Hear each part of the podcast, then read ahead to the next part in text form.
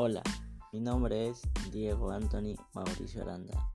Soy estudiante de la institución educativa Florencia de Mora de Sandoval, del quinto grado de secundaria, la sección B. En esta oportunidad voy a hablar sobre el friaje, las heladas y las sequías. Las heladas y sequías son un problema están afectando mucho las zonas altoandinas.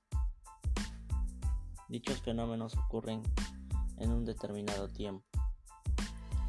Ocurren mayormente desde el mes de marzo hasta el mes de septiembre.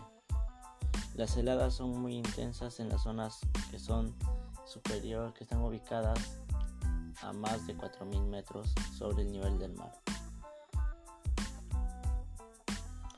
Estos impactan mayormente a los cultivos, ya que por la madrugada la neblina y el frío forman cuerpos de nieve, los cuales caen a las hojas de las plantas y dañan sus células vegetales, haciendo perder una buena productividad en su floración, germinación y frutalización. Además, estas originan serios problemas en lo que es la ganadería y la salud de las personas.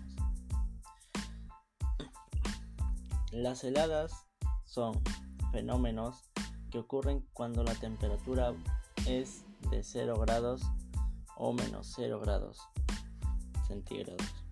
La temporada de este fenómeno es de el mes de marzo hasta el mes de septiembre. En las zonas altoandinas causa muchos daños tanto a la población como a la salud y el desarrollo. La sequía es la escasez de recursos, mayormente los alimentos y las fuentes vitales como el agua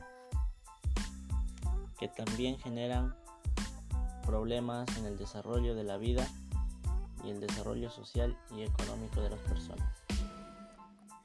Pero ¿cómo nos afectan dichos fenómenos? Las heladas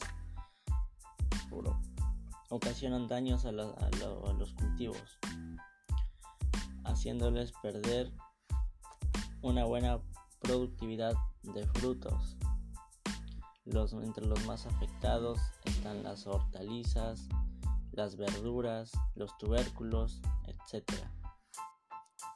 Y también en la población altoandina generan problemas respiratorios como la neumonía, lo cual ha llevado a la muerte a muchas personas que no resisten a estas bajas temperaturas, ya que sus recursos en las, en las zonas altas de nuestro país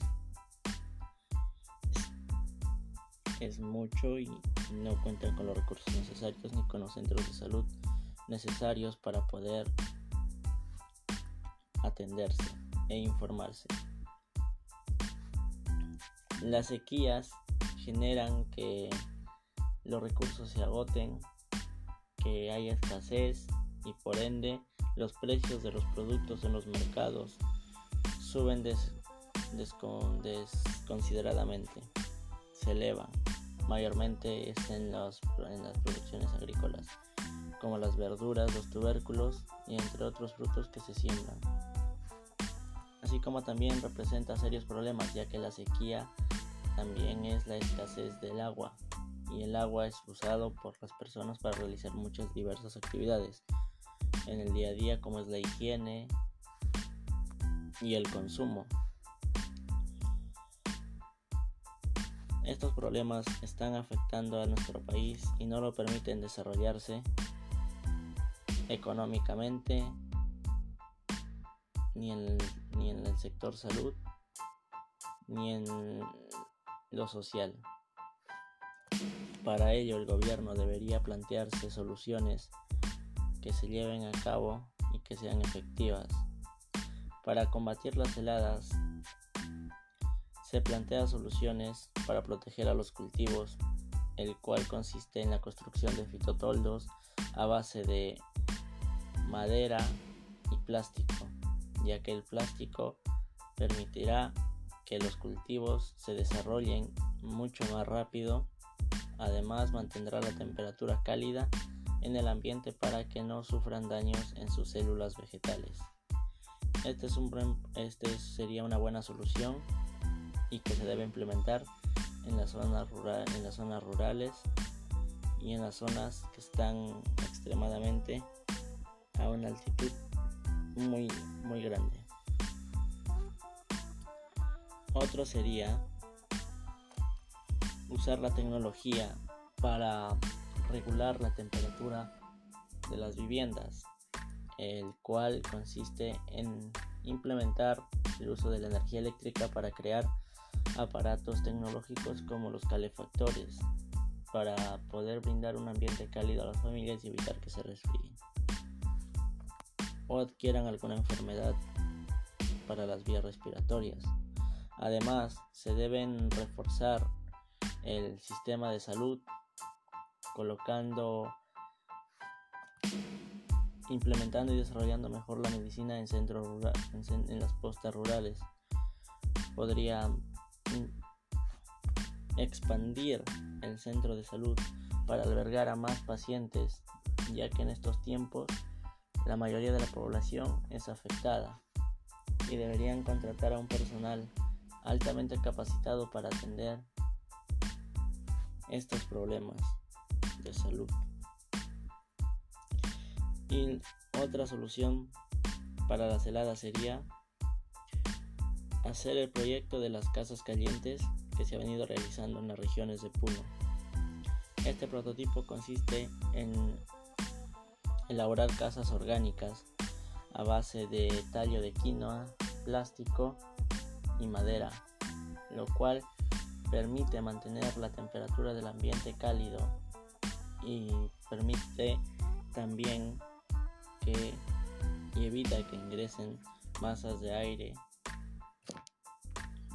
haciendo de sí un lugar cálido y con el calefactor que antes ya se mencionó la temperatura estaría la adecuada para las personas que habitan esas viviendas para la sequía. Las sequías siempre van a ocurrir, para ello hay que estar prevenidos. Para debemos aprovechar el momento en el que tenemos estamos con los recursos necesarios para cultivar, proteger los cultivos, evitar usar agua contaminada para la agricultura, sobre todo, planificar una buena siembra para que en el tiempo de la cosecha se pueda realizar antes de que las sequías lleguen. Para ello siempre es importante estar informados con el Senami para poder prevenir. Lo esencial para esto es, es prevenir y los agricultores deben estar prevenidos con sus cultivos, deben prever la fecha en la que lo siembran y calcular en qué fecha más o menos estarán para cosechar para que así en el momento en el que llega la sequía estén con buenos recursos y no les haga falta no les hagan falta estos.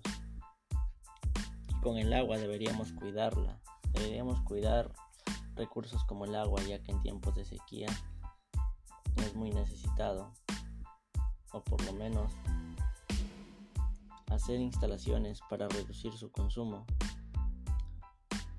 implementando medidores de agua que determinen una cierta cantidad que se va a usar por día, calculando también que esa cantidad sea la necesaria para abastecer las necesidades del día a día. lo más importante es cuidar los recursos y estar prevenidos.